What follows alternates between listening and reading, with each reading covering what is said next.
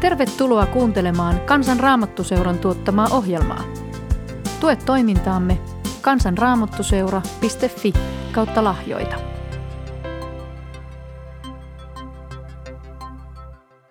Silloin, kun mä olin nuori ja opiskelija pappi Helsingissä, mä opetin roomalaiskirjettä ja muitakin Paavalin kirjeitä opiskelijoille semmoisella innolla, että ne aina kiusas mua sille. Ne sanoi, että muistaaksä Kale, kun sä olit nuori ja sä kirjoitit Paavalin kanssa roomalaiskirjettä yhdessä? Tai että millaista oli silloin, kun sä ja Paavali kävitte koulua yhdessä? Ja ne jotenkin varmaan koki, että niiden ja mun välillä oli sellainen sukupolvien välinen kuilu, että he olivat toisella puolella ja Paavali ja mä oltiin toisella. Mutta jotenkin mä olen niin rakastunut Paavalin romalaiskirjeeseen, että mä koen, että, että mä olen ihan hyvin voinut olla kirjoittamassa sitä yhdessä Paavalin kanssa. Mä olen eläytynyt siihen kirjeeseen ja sisäistänyt sen kirjeen. Että joskus ihan muissa yhteyksissä, kun mä keksin jonkun hurjan hienon tavan sanoa uskon asioista jotakin, ja mä olen minusta, että mä menen ja tutkin raamattua, löydän se jostain roomalaiskirjeestä ja huomaan, että ei tässä maailmassa mitään ihan uutta ollutkaan. En mä ollutkaan sitä itse keksinyt, mä olin oppinut sen Paavalilta. Ja varsinkin nyt tämä jakso, johon me ollaan tultu, jakso, joka puhuu pelastuksen tuottamisesta, on mulle sellainen jakso, joka on saanut mut rakastumaan roomalaiskirjeeseen. Ja tässä seuraava jakso myöskin pelastuksen vaikutuksesta. Niillä on ollut ihan ratkaiseva vaikutus mun omaan elämääni. Ja mä haluaisin lukea tässä roomalaiskirjeen kolmannen luvun jakeesta 21 alkaen. Siitä alkaa se jakso.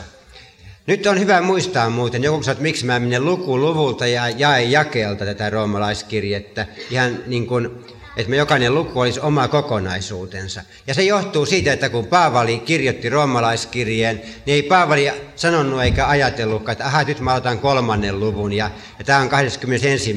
jae. Paavali kirjoitti sen kirjeen yhtenä kokonaisuutena.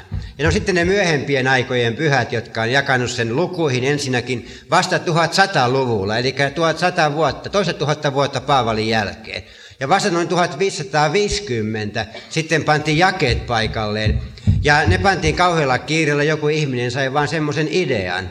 Ja sen takia, että näin tehtiin, niin löydetään raamatun paikat helpommin. Mutta ne luvut ja jakeet ei sinänsä ollenkaan seuraa sitä jäsennystä, joka Paavalilla oli mielessään, kun hän esimerkiksi kirjoitti roomalaiskirjeen.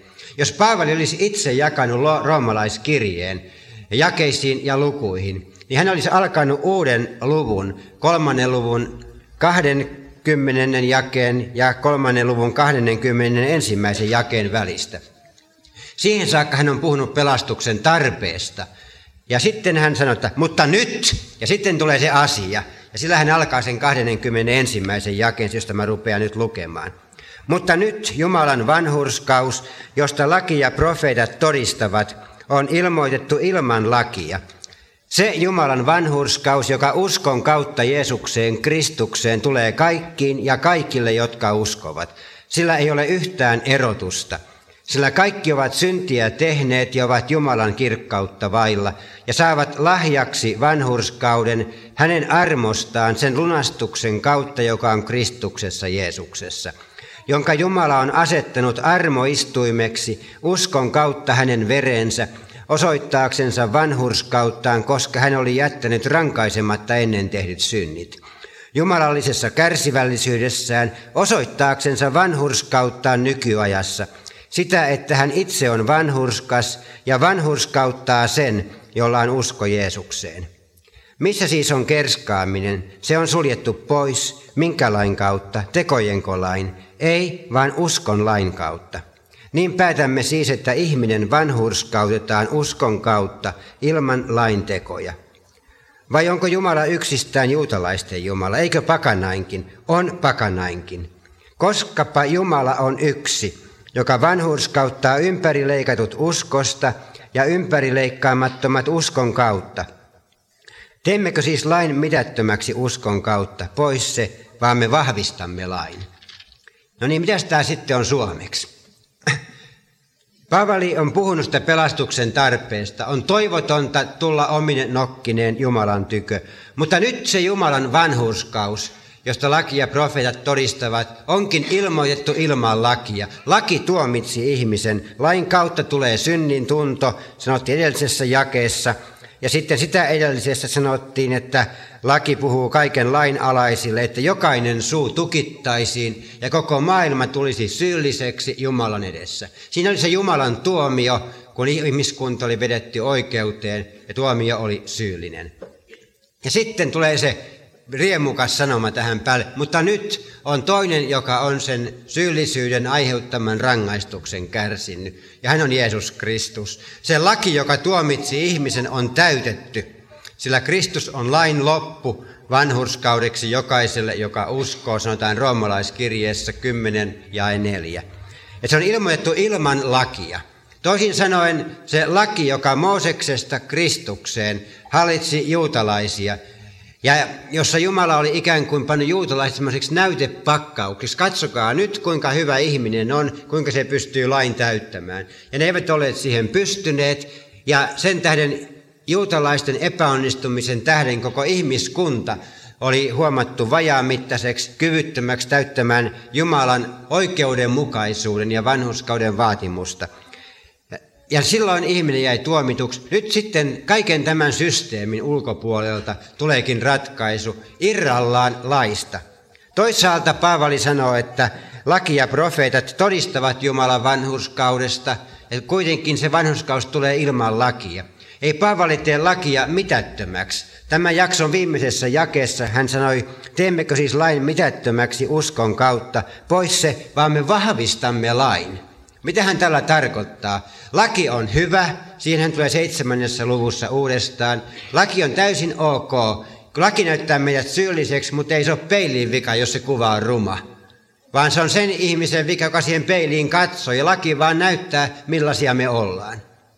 Ja sitten lailla on edelleen tehtävä. Laki näyttää, Jumalan tahdon. Se antaa meille informaatiota, mutta tuomiovalta on pois. Laki ja profeetat todistavat edelleen Jumalasta ja Jumalan tahdosta, mutta se vanhurskaus, pelastus tulee täysin irrallaan laista. Ja nämä on hyvä erottaa toisistaan. On hyvä lukea vanhaa testamenttia, lakia ja profeettoja ja saada sieltä tietoa, mutta samalla nähdä, että tällä ei ole tuomiovaltaa siihen ihmiseen, joka on Kristuksessa, Jeesuksessa. Ja siihen Paavali tulee monta kertaa roomalaiskirjan aikana lisää. Sitten se Jumalan vanhuskaus on ilmoitettu, se on julkaistu. Meille on kerrottu roomalaiskirja 1.18 aikaisemmin, että Jumalan viha ilmestyy taivaasta. Jumalan viha julkaistiin, tuotiin ilmi taivaasta kaikkea ihmisten jumalattomuutta ja vääryyttä vastaan. Ja nyt sen vastapainoksi Kristuksessa nyt Jumalan Vanhurskaus on ilmaistu ilman sitä lakia, joka tuomitsi ihmisen, ja ihminen saa olla vapaa. Pelastus on lahja sitä ansaitsemattomalle. Ja sitten Paavali selventää seuraavassa jakeessa, mikä se vanhurskaus on, tai miten se saadaan. Se Jumalan vanhurskaus, joka uskon kautta Jeesukseen, Kristukseen, tulee kaikkiin ja kaikille, jotka uskovat. Sillä ei ole yhtään erotusta. Ei ole väliä, onko joku juutalainen tai pakanakansoihin kuuluva, mies taikka nainen, nuori tai vanha, valkoinen tai musta tai punainen tai keltainen tai vihreä tai mitä tahansa. Jokainen on samassa asemassa. Ei ole pyhää, ei ole pahaa. Jokainen voi saada ilmaiseksi lahjan vastaan Jeesuksessa Kristuksessa. Oikeastaan kun tässä sanotaan uskon kautta Jeesukseen Kristukseen, se kreikan kielessä on genetiivimuodossa. Se voitaisiin kääntää, että Jeesuksen Kristuksen uskon kautta. Vähän myöhemmin uudestaan tässä luvussa Paavali sanoo sen samalla tavalla ja sanoo vielä galattalaiskirjassakin kaksi kertaa ja kerran filippiläiskirjassa. Hän puhuu Jumalan pojan uskosta eikä välttämättä uskosta Jeesukseen. Ja siinä itse asiassa ei käy tarkoin ilmi, mitä Paavali tarkoittaa. Onko niin, että että me pelastutaan Jeesuksen uskon kautta eikä meidän uskon kautta? Tai onko kysymyksessä, että Jeesuksen usko saa meissä sen uskon aikaan vai mitä? Mutta mä uskon, että Paavali ei tahallaankaan tätä asiaa varsinaisesti sen selkeämmin sano, vaan hän tarkoittaa tällä, että kun me uskotaan Jeesukseen, niin se usko on Jeesuksen aikaansaannosta. Samalla tavalla kuin hebrealaiskirja 12.2 sanotaan, että Jeesus on uskon alkaja ja täyttäjä.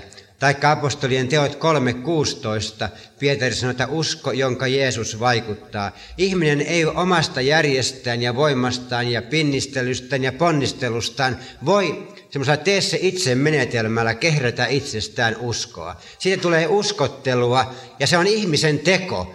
Ja Paavali sanoo, että ihmisen teot on uskon vastakohta. Uskomisen yrittäminen tuottaa aina uskon vastakohdan. Todellinen usko syntyy siitä, että me nähdään, kuinka hyvä Jeesus on. Ja silloin meillä herää luottamus Jeesusta kohtaan, Jeesuksen hyvyyden tähden, ja me rohjetaan turvautua häneen. Se on meidän spontaani vastakaiku sille hyvyydelle, jota Jeesus meitä kohtaan osoittaa. Ja aina jos joku ihminen sanoo, että sen on vaikeaa uskoa, niin silloin on hyvä sanoa, että ei sun tarvitsekaan yrittää. Ja se täytyy näyttää se, että ei uskominen olekaan vaikeaa, se on mahdotonta. Ei se lähde ihmisen omista resursseista liikkeelle. Ja silloin täytyy sanoa, että sen saa lahjaksi Jeesukselta. Saavat lahjaksi vanhurskauden Jumalalta.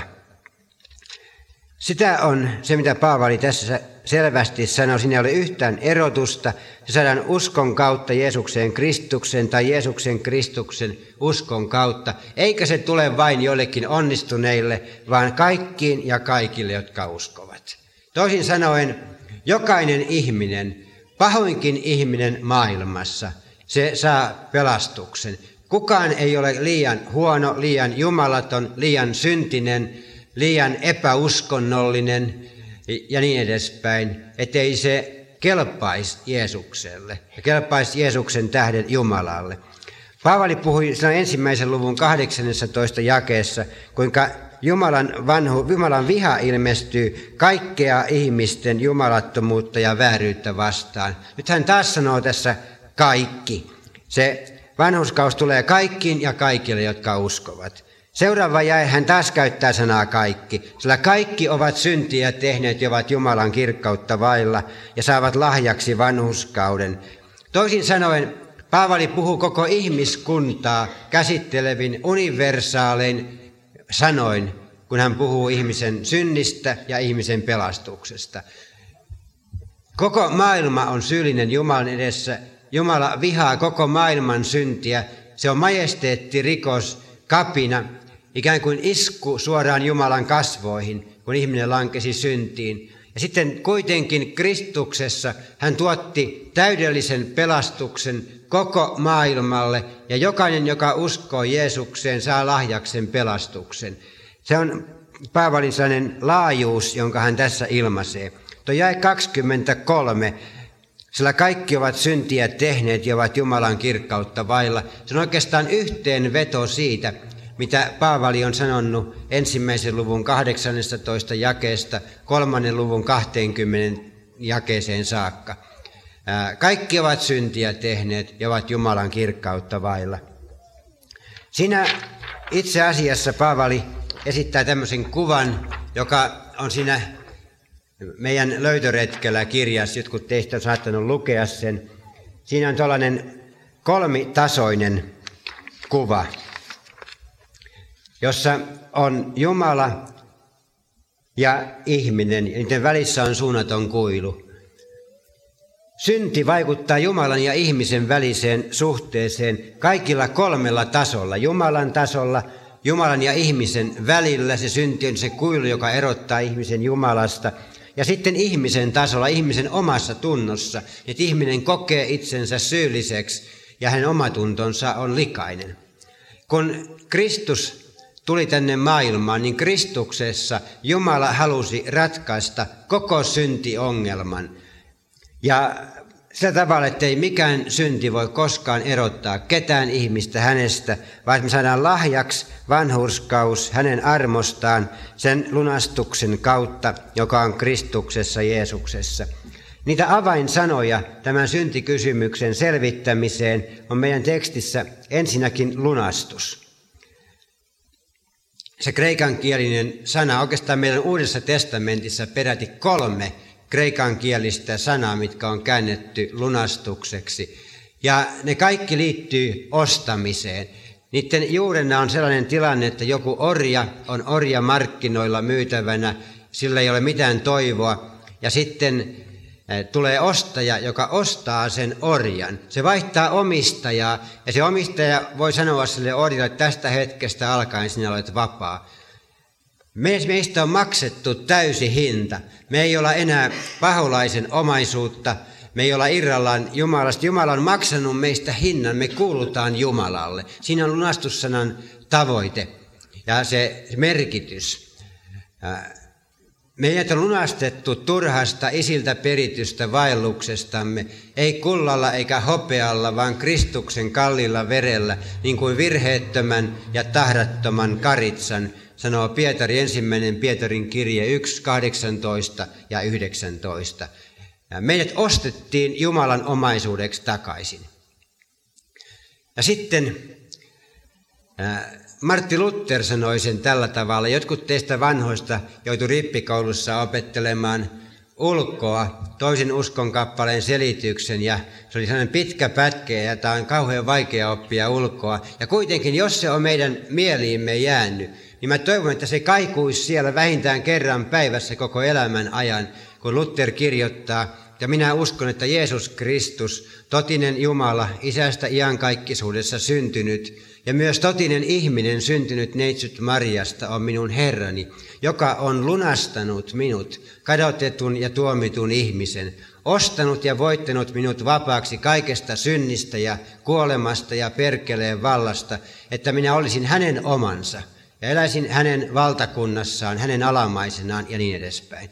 Se sanoma, että meidät on ostettu Jumalan omaisuudeksi, se on jotakin valtavaa, ja varsinkin kun kuvaan tulee se hinta, mikä meistä maksettiin.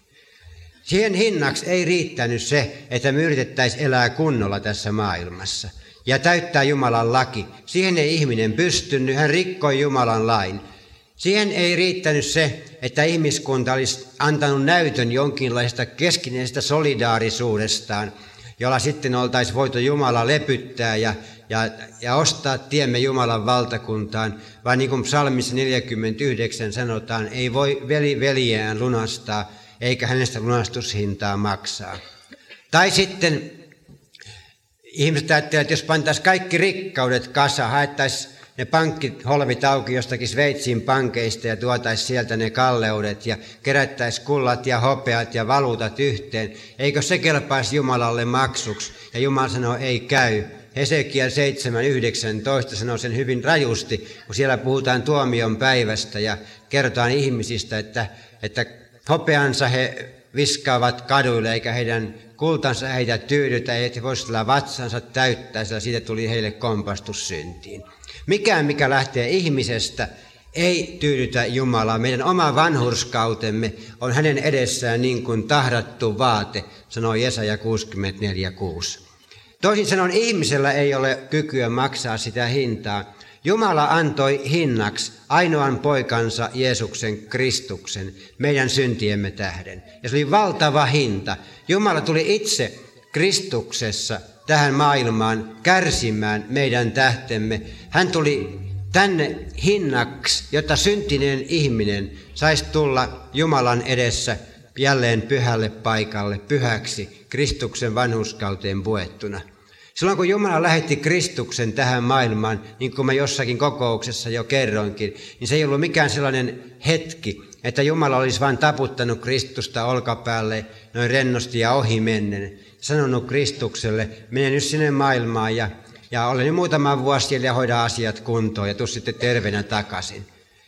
Vaan silloin kun Kristus lähti tänne maailmaan, se oli Jumalalle ehkä, jos nyt Jumalasta näin voidaan sanoa, hänen suurin murhen näytelmänsä, jolloin ikään kuin sydän hänen rinnassaan revästiin rikki ja heitettiin tänne maailmaan syntisten ihmisten tallattavaksi ja pilkattavaksi ja halveksittavaksi. Kun Kristusta pilkattiin täällä maailmassa, ne pilkkasanat kohdistu suoraan Jumalan sydämeen. Kun Kristus vangittiin ja häntä kidutettiin, häntä lyötiin nyrkillä, niin jokainen nyrkin isku kohdistui suoraan Jumalan sydämeen. Kun Kristusta ruoskittiin sellaisella roomalaisella kidutusruoskalla, niin jokaisesta iskusta vavahti Jumalan sydän.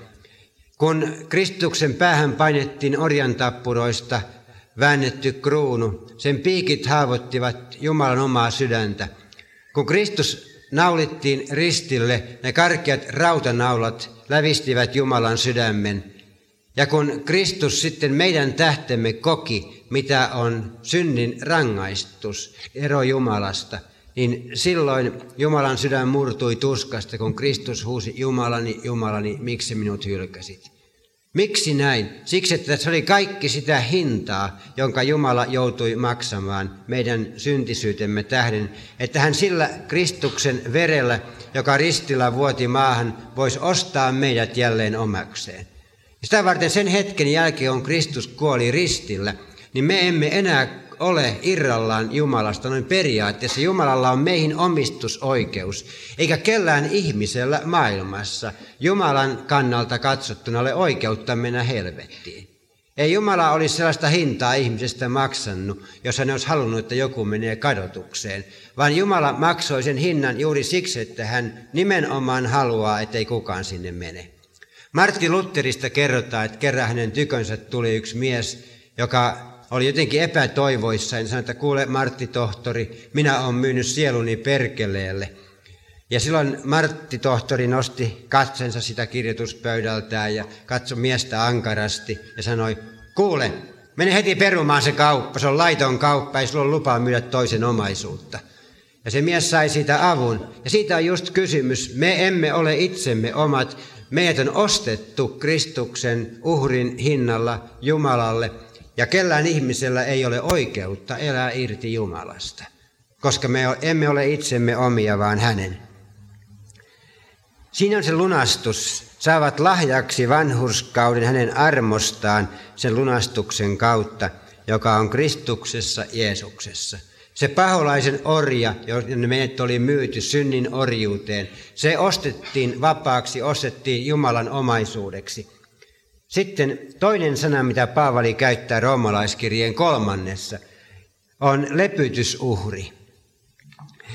Meille itse asiassa jakeessa 25 sanotaan se pikkusen toisin. Sanotaan Kristuksessa Jeesuksessa, jonka Jumala on asettanut armoistuimeksi uskon kautta hänen verensä, osoittaaksensa vanhurskauttaan koska hän oli jättänyt rankaisematta ennen tehnyt synnit. Nyt se armoistuin tässä. Se, se on kaksi merkitystä. Se toisaalta lähtee vanhasta testamentista, toisen Mooseksen kirjan 25. luvusta. Silloin rakennettiin liiton arkkia. Jumala tajusi, että Israelin kanssa meni aina pieleen Jumalan palveluksessa, rupesi palvelemaan epäjumalia, kultaisia vasikoita ja muita semmoisia. Jumala halusi antaa heille muistutuksen ja havaintoesimerkin siitä, että hän elää heidän keskellä, että häntä ei voida unohtaa. Ja silloin tehtiin liiton arkki. Ja siellä liiton arkissa oli äh, sellainen, se oli sellainen mukana kannettava temppeli, voidaan sanoa näin. Ja siellä keskustassa oli sellainen Paikka, johon siinä arkissa pantiin Jumalan laki, ne kivitaulut, jotka Mooses oli sanonut Jumalalta. Ja niin Israel kulki, ja sillä oli se tuomitseva laki mukanaan koko korpivaelluksen ajan kohti luvattua maata. Ja miten ne kestivät sitten sen tilanteen? Siellä pantiin armoistuin sen arkin päälle, se oli sen liiton arkin kansi. Ja, ja sinne ne oli kaksi kultakerubia sen armoistuimen päissä – ja sitten tämä armoistuin on se paikka, johonka, jossa sitten Uuden testamentin hebrealaiskirjeen kirjoittaja löytää armon. Hän sanoo, että Kristus on tehty meille armoistuimeksi, ja näin Paavalikin sanoo. Se armoistuin peitti Jumalan lain. Lakilla ei ollut viimeistä sanaa, vaan armo on se, jonka ihminen, joka ei lakia pysty täyttämään, sittenkin Jumalalta voi saada.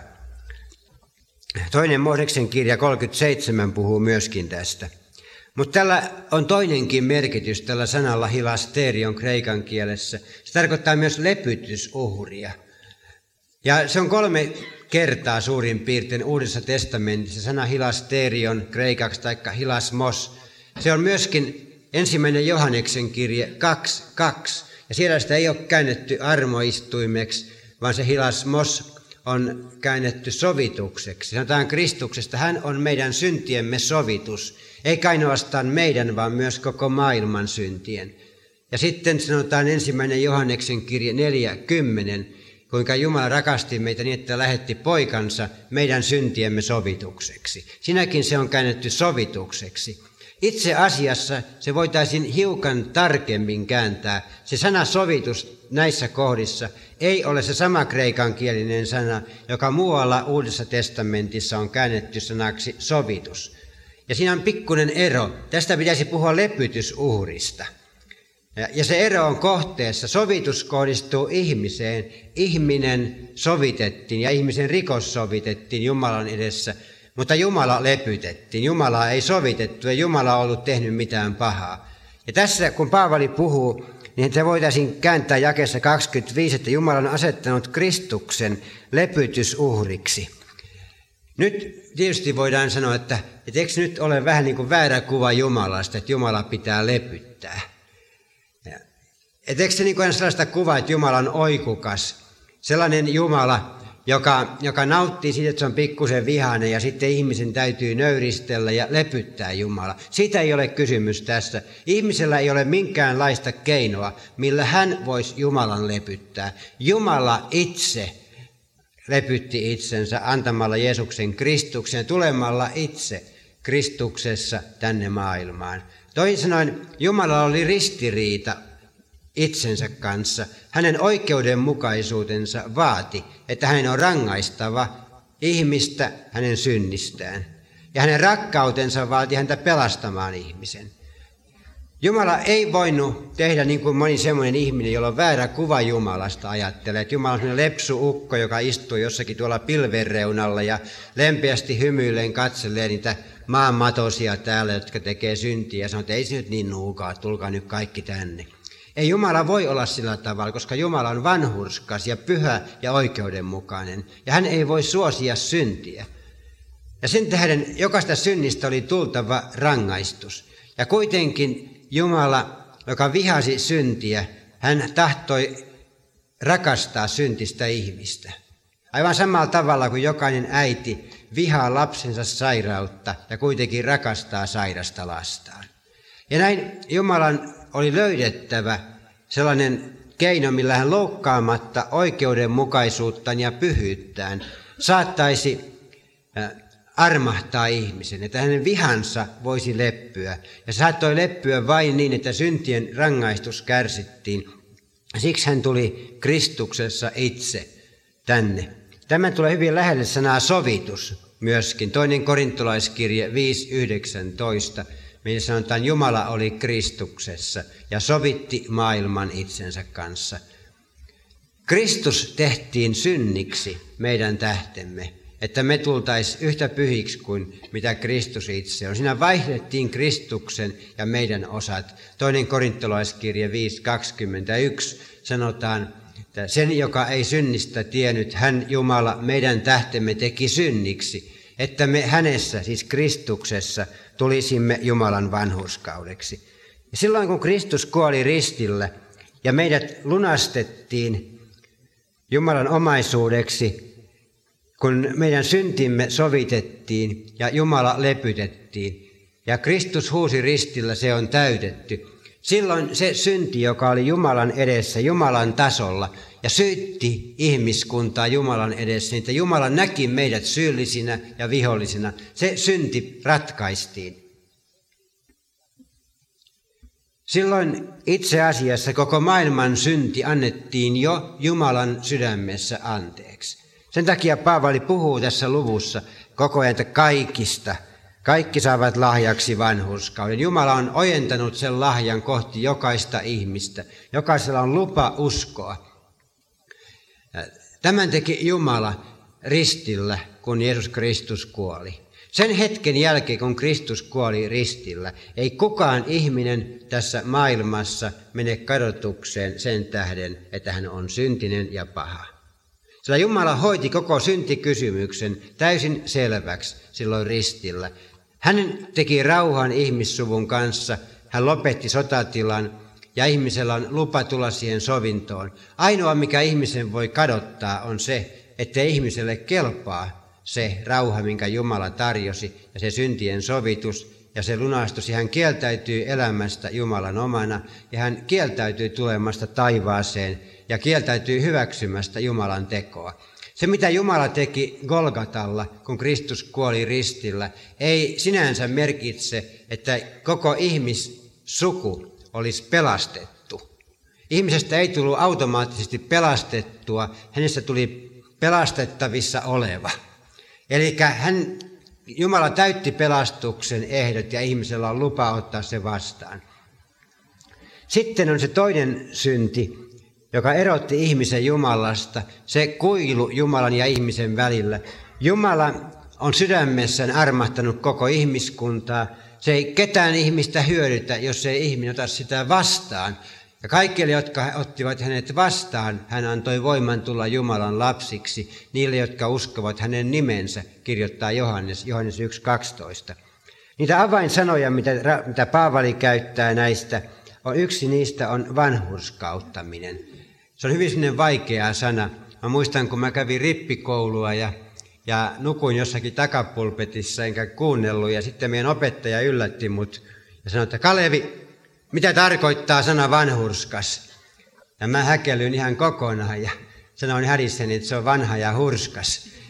Ja, ja tällä tavalla meni monet ajatella, että kun tulee tarpeeksi vanhaksi ja tarpeeksi hurskaaksi, niin sitten Jumala niin kuin automaattisesti ottaa meidät yhteyteensä. Siitä ei ole kysymys. Ei vaikka sinusta tulisi maailman ikäpresidentti, tai vaikka sä yrittäisit pingottaa itsestäsi kuinka paljon hurskautta tahansa. Jumalan tykö ei tulla niillä ikälisillä, eikä virkavuosilla, eikä ihmisen tee se itse menetelmällä. Se vanhuskauttaminen tarkoittaa sitä, että Jumala lukee meidän hyväksi Kristuksen pyhyyden ja vanhuskauden. Vanhuskauttaa sanalla on monta alkumerkitystä. Yksi niistä liittyy käräjätuppaan, eli oikeuslaitokseen. Siinä oli ihminen, joka oli tuotu sinne syytettynä. Ja sitten tuomari julisti sen syytetyn syyttömäksi. Ja silloin kun se ihminen oli julistettu syyttömäksi, niin se oli syytön. Tällä tavalla Jumala tekee syntiselle ihmiselle, joka panee uskonsa Kristuksen. Usko liittyy tähän, niin kuin Paavali sanoi tuossa jakeessa 22, joka uskon kautta Jeesukseen Kristukseen tulee kaikkiin ja kaikille. Ja sitten jäi 25, jonka Jumala on asettanut armoistuimeksi uskon kautta hänen verensä.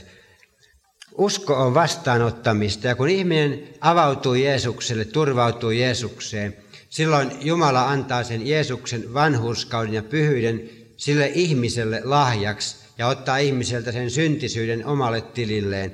Ja se on se autuas vaihtokauppa, josta eilen puhuttiin. Ja silloin, kun Jumala julistaa ihmisen, syntisen ihmisen pyhäksi, vanhurskautetuksi, niin silloin se ihminen Jumalan silmissä on yhtä pyhä kuin Jeesus Kristus.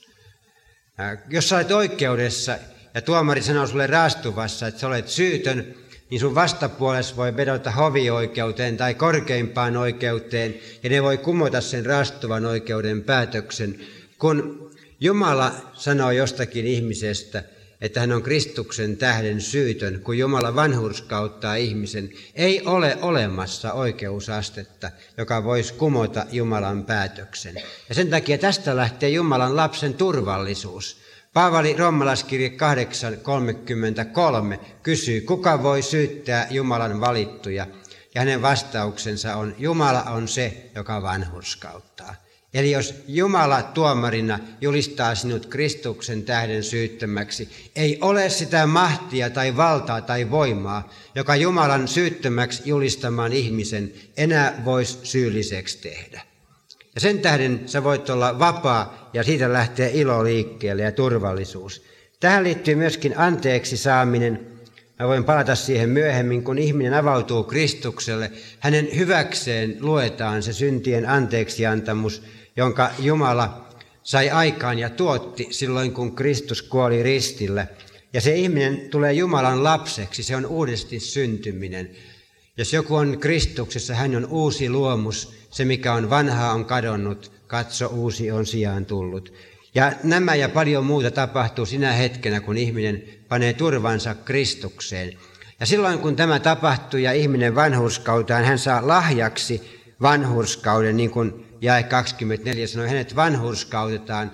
Silloin se kuilu, joka erotti Jumalan ihmisestä, se luodaan umpeen.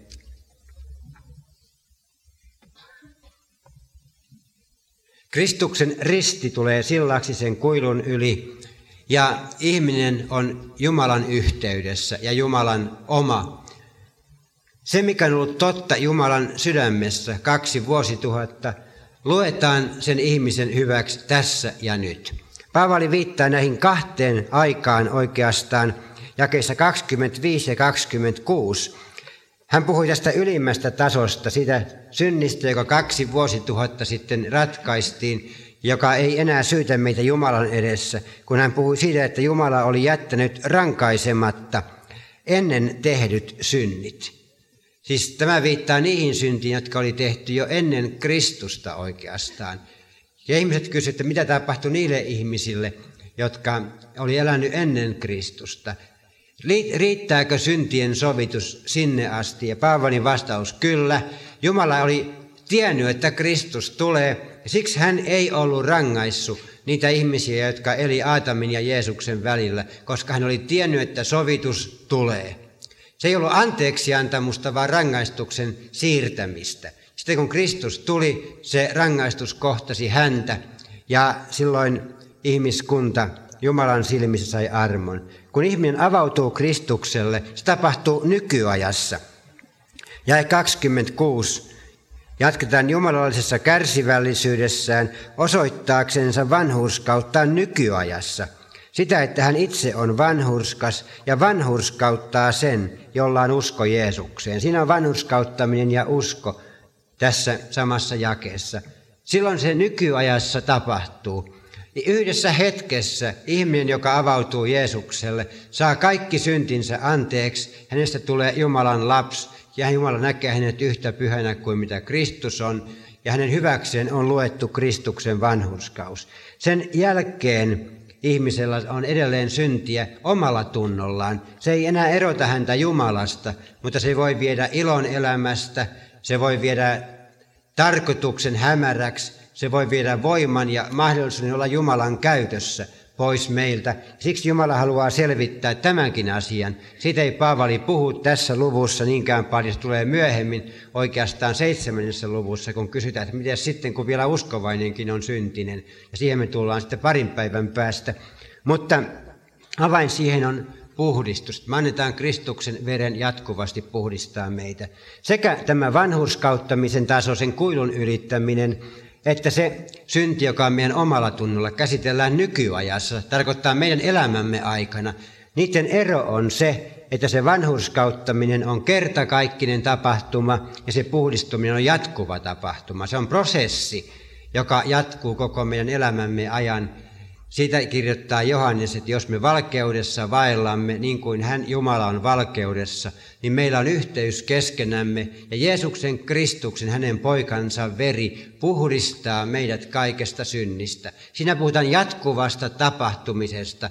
Ja sitten Johannes puhuu tunnustamisesta, joka on siihen avain. Meillä on avoin asenne Jumalan edessä ja jatkuvasti meitä puhdistetaan Kristuksen veren kautta ja ja sen veren voimasta, kaikesta meidän syntisyydestämme. Ja sen puhdistuksen merkitys on siinä, että se, mikä Jumalan sydämessä on ollut totta kaksi vuosituhatta, ja mikä on ollut totta Jumalan ja minun välillä siitä hetkestä saakka, kun mä avauduin Kristukselle, se tulee todeksi mun jokapäiväisessä kokemuksessani.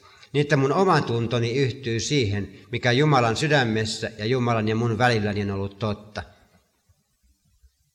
No niin, nyt tässä oikeastaan, että viimeisen parinkymmenen minuutin aikana sä oot säästänyt 250 sivua lukemista, kun sun ei tarvitse enää lukea sitä löytöretkellä kirjaa, jossa tämä sama asia sanotaan hyvin pitkästi.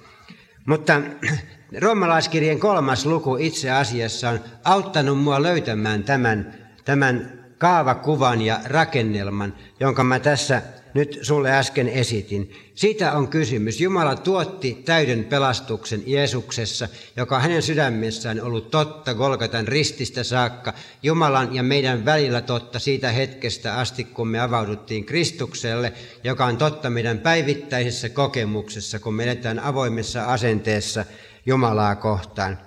Sitten tämän jälkeen, kun Paavali on kaiken tämän puhunut, niin hän kysäsee, että missä siis on kerskaaminen? Juutalaisilla oli aina kysymyksessä sellainen kerskaaminen. Jos täyttää lakia, niin voi kehua, että kyllä minusta on tullut hyvä. Me ollaan niin kuin se entinen poika, joka kohtasi tädin jossain kadulla ja se täti katsoi sitä poikaa ja sanoi, että ole, olepa kasvanut isoksi, että on iso poika. Niin se poika sanoi, että joo, kun mä synnyin, mä olin vain tämmöinen puolimetrinen ja loput mä oon itse kasvanut. Ja Jumalan edessä meillä kaikilla on tarve tulla esittämään jotakin vastaavaa, että Jumala, tämän verran sinä teit, mutta loput mä oon itse kasvanut. Ja silloin, kun me lähdetään tältä pohjalta, niin me kuvitellaan, että siinä on Jumalan ja meidän yhteistyöstä kysymys. Ja nyt Jumala sanoo, että ei käy. Ei ole kerskaamista. Kerskaaminen on suljettu pois, sanoo Paavali jäi 27. Minkä lain kautta hän kysyy? Sitten hän sanoo, tekojenko lain? Paavali, semmoinen vekkuli mies, aina ensiksi vastaa tahallaan väärin, että se herättäisi ihmisissä ajatuksia. Että sanoo, että ei, ei tekojen lain, vaan uskon lain kautta. Hän ei täytä, että usko on laki, vaan että uskon periaatteen kautta, uskon mala Jeesukseen. On kaikki kerskaus pois, se on lahjaa. Jokainen, joka uskoo Jeesukseen, joutuu myöntämään, että se on lahjaa, mitä hän ei ole ansainnut. Silloin ei ole kehumista, että minusta olisi mitään tullut tai minusta koskaan mitään tulisi.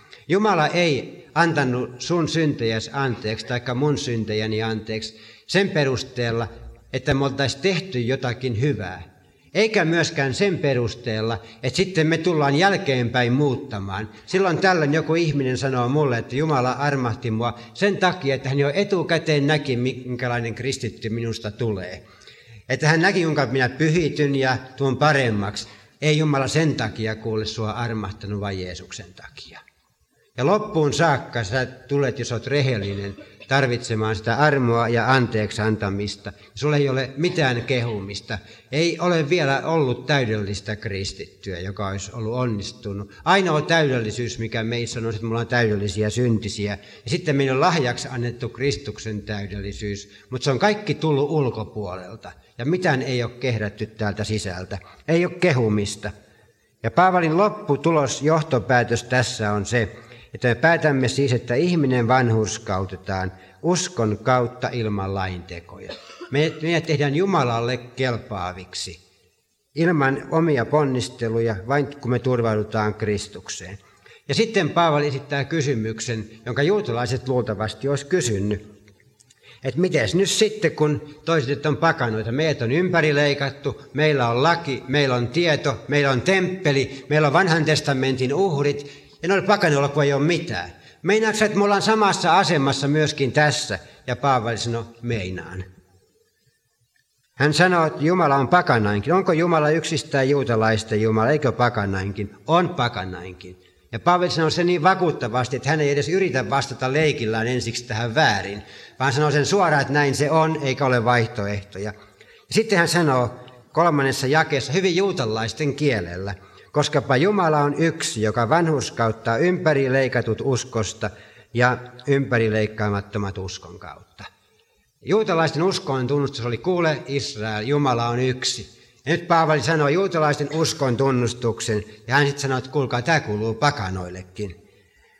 Se uskosta ja uskon kautta ei merkitse, että juutalaisilla olisi niin eri tie kuin pakanoilla. Paavali vain käyttää pikkusen eri prepositiota kreikan kielessä vaihtelun vuoksi. Se voitaisiin oikeastaan kääntää näin, että Jumala vanhurskauttaa ympärileikatut, kun he uskovat Jeesukseen, ja ympärileikkaamattomat, koska hekin uskovat Jeesukseen. Siis siinä niin kuin se Paavalin ajatuskulku, se vetää ihan samaan asiaan pakanat ja juutalaiset. Ja toisin sanoen, meillä kaikilla on avoin tie Jeesuksen Kristuksen yhteyteen, Jeesuksen Kristuksen kautta Jumalan tykö myöskin. Sen tähden, että kaikki on tehty valmiiksi ja kukaan maailmassa ei voi tulla Jumalan tykö ja valittaa ja syyttää Jumalaa ja sanoa, että kyllä sä oot kurja Jumala, kun A, et tahtonut mua pelastaa ja B, kun et pystynyt mua pelastamaan. Sekä sen tahtomiskysymyksen että sen, sen pystymiskysymyksen Jumala hoiti silloin, kun Jeesus kuoli ristillä. Ja siinä on se pelastuksen tuottaminen roomalaiskirjeen kolmannessa.